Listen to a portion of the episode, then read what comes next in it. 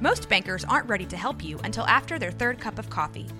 But with Central National Bank's after hours service, you don't have to wait for the bank lobby to open to get help. You can contact us from 6 to 8:30 in the morning or from 5 to 10 in the evening, and we'll connect you to a real, live, local person who can answer questions and fix problems 7 days a week. Bank different. Bank Central. Central National Bank. Member FDIC. When you need mealtime inspiration, it's worth shopping Kroger, where you'll find over 30,000 mouthwatering choices that excite your inner foodie. And no matter what tasty choice you make, you'll enjoy our everyday low prices, plus extra ways to save, like digital coupons worth over $600 each week. You can also save up to $1 off per gallon at the pump with fuel points. More savings and more inspiring flavors make shopping Kroger worth it every time. Kroger, fresh for everyone. Fuel restrictions apply.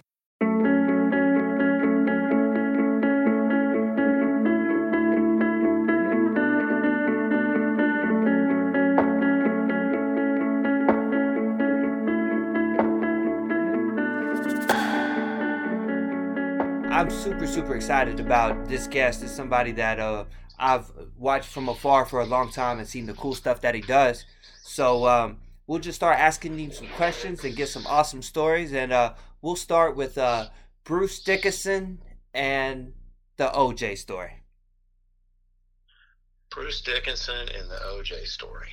Um, Was what do you want to know about that? I mean, uh, yeah, Bruce, the singer of Pop Poppins, is that what you're talking about? yes, sir. Yes, sir. Okay. Um, Bruce Dickinson is not the, not the singer of Iron Maiden. He's a different Bruce Dickinson. Uh, he was the lead singer of a band called Pop Poppins here in Dallas. Um, he and I went out to Los Angeles to try and get them a publishing deal. Basically, we just packed up his car and drove out there. Um, and back then, I mean, there were a ton, there was a lot of buzz around Dallas bands. A lot of Dallas bands were getting signed to major labels and getting deals and all that. And one of the one of the people who was really influential in that was uh, a Dallas DJ named Liza Richardson. She had moved out to uh, Los Angeles and she was a DJ on KCRW. Uh, and actually, she still is on KCRW in Santa Monica. And anyway, uh, Bruce and I went out to Los Angeles and we stayed with her at her condominium in Brentwood. And um, we were there when OJ did his thing. Unfortunately, um, we Bruce and I had gone uh, out to eat one afternoon, looking to get something to eat for lunch, and, and went into this restaurant called Mezzaluna. And um, there was a hockey game on TV, but Bruce was a big hockey fan, and I think it was the Stanley Cup playoffs. We were sitting there at the bar um, watching the hockey game, and one of the servers there, it was it was during the downtime in the afternoon, in between the lunch and the dinner rush. We were literally the only people in there, and one of the servers. Uh, who was like folding silverware and doing his daily routine, getting ready for the night rush, came over and talked to us and said hi to us. And, you know, we sat there and shot the shit with him and all that. And then, of course, uh, the next day, OJ, you know, had his, did his thing or whatever. And uh, Liza's apartment literally was about 200 yards down the street from Nicole Brown's place and um, you know there were a lot of police helicopters everywhere. Liza's next door neighbor came over and knocked on her door, and and Liza was asleep at the time. But the lady looked at me and goes, "Well, he did it." And I was like, "Who did what?" You know, and she's like, "OJ. He, he killed his wife. He said he was going to do it." You know, we we had seen him running down the street with a butcher knife before, yelling and screaming, and you know, we figured this kind of thing was just inevitable. But apparently, that's what all these police helicopters are. And we're like, wow, OJ Simpson, the football player, you know? and um, of course, the next day, the, the LA newspaper came out and there were photographs of, of uh, Nicole and, and Ronald Goldman. And I like looked at this photo. I was like, that's the guy we were talking to yesterday at Mezzaluna. And I showed the picture of Bruce, you know, and Bruce was like, oh my God, you know? and anyway, that's, that's what happened. I mean, we were literally probably 100 yards down the street from it when it happened man, that's what's funny about that is you're so much of Dallas music history you're involved in, and then it that kind of led you to be part of a like a larger piece of American history, which is pretty. It was pure coincidence. I mean, we were we just happened to you know be at, at that place at that time. You know, it wasn't like you know we were trying to get involved in it or anything like that. We just you know I didn't really make the connection or put two and two together until I saw the newspaper the next day with his photograph in it. Man, that's so insane, so insane. We'll uh, we'll we'll keep it moving. Um, okay, so I came across something where Easy E wrote you a note about getting laid off for playing his record. Yeah, actually, I I knew Eric pretty well. Um, at the time, I was in a band called Decadent Dub Team, and uh, there was the A and R person at at Island was this woman named Kim Buie, and Kim was trying to sign us to a deal at the time. We were kind of doing some demos, and um, we uh, had been going back and forth out to Los Angeles to talk to her, meet with people, meet with record people. And at the same time, Kim had found this rap group performing in a, in a roller rink in Compton, California. And it was the early version of NWA. And she was trying to sign them to Island at the same time, too. This was before they had to deal with Priority and um, she you know introduced us to them. We became friends with them and we were out there doing demos. I borrowed gear from Dre borrowed 1200 borrowed a, a drum machine a couple other things. And uh, you know we became friends with them. We would go out to eat with them and stuff and and, and uh, you know kim would put it on the island company credit card and we took him to eat thai food for the first time you know and, uh, we just you know we got to know him pretty well and during that time, um, they were sending me. I also had a radio show here in Dallas on KNON called Life Is Hard, and they were sending me demos that they were doing. And one of the the first demos for Boyz-n-the-Hood, uh, Eric had sent that to me. And literally the afternoon that I received it in the mail, I took it up to the station and played it without really listening to it too much beforehand. And um, anyway, it obviously was the explicit version of the song, and uh, somebody heard it, complained, and I basically got fired for playing it. Wow, that's crazy. So how that? I mean, that's just amazing that you were actually able to have a relationship with Eric. Uh, Easy E, I guess I can't call him by his first name, but um, man, Eric was the first person I ever knew that, that had a cell phone. He used wow. to call me every day. He would call me. He's like, Jeff, guess where I am, man? And I was like, Where are you, Eric? And he's like, I'm standing on a street corner talking on a phone that ain't got no wire. That's and you know, the the first song that we ever did, uh, Six Gun. Yes. Uh, Decadent Dub Team song. Dre did the remix for it for five hundred bucks. Oh my goodness! So is that that's the version that was on the Color soundtrack, correct? Yeah, yeah. And that is like you've you've been a part of my musical life before I even knew you. I had that soundtrack when I was like eight. got in trouble. Yeah. Definitely the school said told my mom I shouldn't be watching or listening to anything like that. Yeah. And they were you right. Know, what was weird about that record, uh, you know, uh, back then hip hop was still pretty much a brand new thing, and, and it was it was really territorial. I mean, there was East Coast rappers and there was West Coast rappers and you know, obviously hip hop started on the East Coast, and there were you know a, lot, a ton of amazing records uh, uh, that came out from from New York. But what was weird is that soundtrack was on Warner Brothers Records, and the film itself was uh, based in Los Angeles. So it was kind of weird. There's only one song on that record that's really kind of an LA gangster rap song, and that's that's Ice T Colors, right. the, the title track. The rest of it is all um, artists from New York. If you notice, it was like Eric B. and Rakim and MC Shan and Roxanne Shante and Big Daddy Kane and all these New York artists. So to me, that was always kind of weird because, you know, hip hop being as territorial as it was, most of the people in LA who would have been in that movie would have been listening to LA stuff, and really that was before NWA really hit. And LA rap, rap, at the time was very different. It wasn't really gangster rap. I mean, Ice T was really kind of the first one that kind of stuck his toe in the water as a gangster rapper. Most of the uh, LA stuff that you would hear on KDAY out there was like Egyptian Lover and LA Dream Team and that kind of you know dance type shit that Dre right. was doing before they did NWA So that always kind of, you know, that always kind of freaked me out because just, you know, the, the, the film being set in Los Angeles, you know, I kind of figured the soundtrack people would have gone for more of a, you know, an LA hip hop vibe.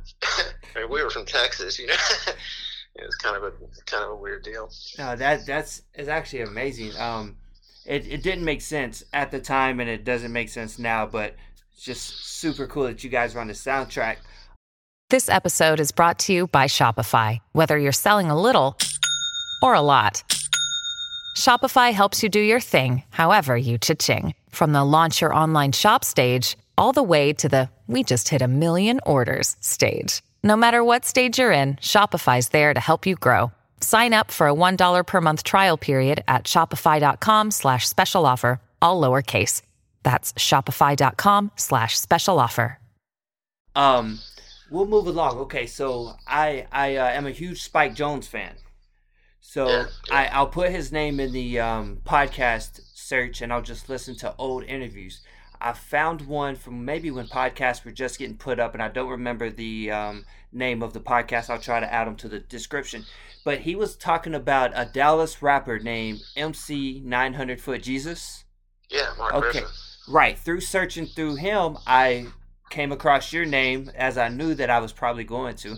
And so I just had to come to you and say, did you know anything about him working with Spike at the time? I know he wasn't a big big deal, but what's the situation on that? Well, yeah, before Mark did MC 900 Foot Jesus, he did some beats for my band, for Decadent Dub Team. Oh wow. And uh, he and I have known each other forever. He worked at a record store here in town called VVV Records. And uh, he was, you know, like, like DDT. DDT was one of the first bands in Dallas that used samplers and drum machines and digital gear and stuff like that. It was all brand new technology. and Mark was also one of those people, too. He was one of the first people in town who got a sampler. So uh, naturally, we just kind of hung out and uh, he did the beats on one of our singles, uh, "Give Up the Gold" and "Making Funky Money," and that was literally right when he had just started MC 900 Foot Jesus. MC 900 was uh, was really really underground, and uh, you know it was funny at the time. There was a guy, um, an A&R guy from Los Angeles named Mark Geiger. And Mark uh, was one of the people who was a founder of Lollapalooza. He and Perry Farrell did Lollapalooza. He's a booking agent. Oh wow. At, at the time, he was an A and R guy for American Records, which is Rick Rubin's label. Yeah, yeah. And um, Mark heard our DDT demos, and he heard this Cottonmouth, Texas stuff I was doing, and he he played it for Rick and in Rick's car when they went out to lunch one day. And Rick hated it. He literally pressed the eject button after about ten seconds and threw it out the window. And then he turned around and signed MC 900 Foot Jesus, which was kind of similar to what we were doing, you know. Absolutely. I thought it was pretty funny. That is that's actually a great story. That I mean, I I knew that this was gonna uh, exceed my expectations. I just uh, really didn't think that it would. But yeah, man, you're you're something special, man. True history for sure. I don't know about that. Let's let's let's uh, uh man, we give a lot of praise on this show. I there's people that this is just so I can talk to all the people that I wish I could have a dinner party with, kind of like. So yeah, yeah. yeah, man. So let's uh keep it rolling. How about Willie Nelson and Supertramp? Okay. Um, I was living in Austin down at the time. Uh, it was around, I think, 1980 or 81. And a friend of mine uh, was a bartender at a club, uh, kind of a theater spot on 6th Street called the Ritz. And that night, uh, Supertramp had played at the Frank Erwin Center. They had like a big hit at the time. They were a big radio band. They were huge. I, I really wasn't a big Supertramp fan. I, you know, I don't really know anything about them that much. I had one album of theirs called Crime of the Century a few years prior to that, but I wasn't like a, you know, I wasn't going to the show or anything, you know. But anyway, uh, Dave, who was bartending that night at the Ritz, called me and said, "Hey, you should come down here and hang out, man. Nobody's playing. We're just we're just sitting around playing pinball and shooting the shit." And so I went down there. I rode a moped down there, and uh, around eleven o'clock that night, the guys in Supertramp just showed up at the front door with gear, and they said they wanted to jam. And we're like, you know, I didn't even really recognize them. I didn't, I couldn't tell who they were, but just by looking at them. We said, yeah, sure, come on in, man. So they went up and set up all their shit on stage and started jamming. And then Willie Nelson pulled up in a Mercedes. and uh, pulled his guitar out of the trunk and walked in there and jammed with Supertramp for like an hour, for literally like less than ten people. That that's a moment in time there, man. It was weird. You wouldn't think those two artists would know each other, you know, or have, ever met or anything. But you know, at the end of the night, they got through. Willie threw his, his guitar in the trunk of the car, and we sat there and smoked a joint on Sixth Street. You know, it was like it was like a weeknight. You know, it was like one thirty, two o'clock in the morning. There was nobody out there. And uh, yeah, it was like Dave and I are looking at each other like, "Wow, that just happened?" Man, that is that is incredible, and I guess I kind of want to leave it on that note, just so we have to do another one to see if we can uh, see where this one went, because that was truly amazing. So in a in a matter of 15 minutes, you told me that you were connected indirectly to the O.J. Simpson murder. You knew Easy E, and you smoked a joint with Willie Nelson. This might take the cake, man. well, you know, I don't know about that. I mean, this, that's just shit that happened. You know, I didn't really, uh, I didn't do much to make it happen. I was just kind of like Forrest Gump or something, kind of just there. Well, that's that's and that's why I wanted you on this show. Like I said, we give praise, and I brought you on this show so I could praise you and just tell you that you've done so much for other people in the Dallas music industry. Um, you can tell by the way that people talk about you and how everyone, um, you know, gives you so much credit for helping them. You know, on behalf of everybody in the Texas music scene, you know, I can say uh, thank you for doing so much for it and for, um, you know, the Kessler and just so much that you've done. Um, I want to say thank you personally. Well, I appreciate it, man. Thanks yeah. for having me on. Man, bro, I hope we could do it again in a couple weeks and just uh, make a habit of you telling us cool stories and uh, keeping, you know, the history of Dallas music alive. Sure, sure, no problem. All right, Jeff, you have a great night, man. Thank you again. Oh, okay, man. Peace.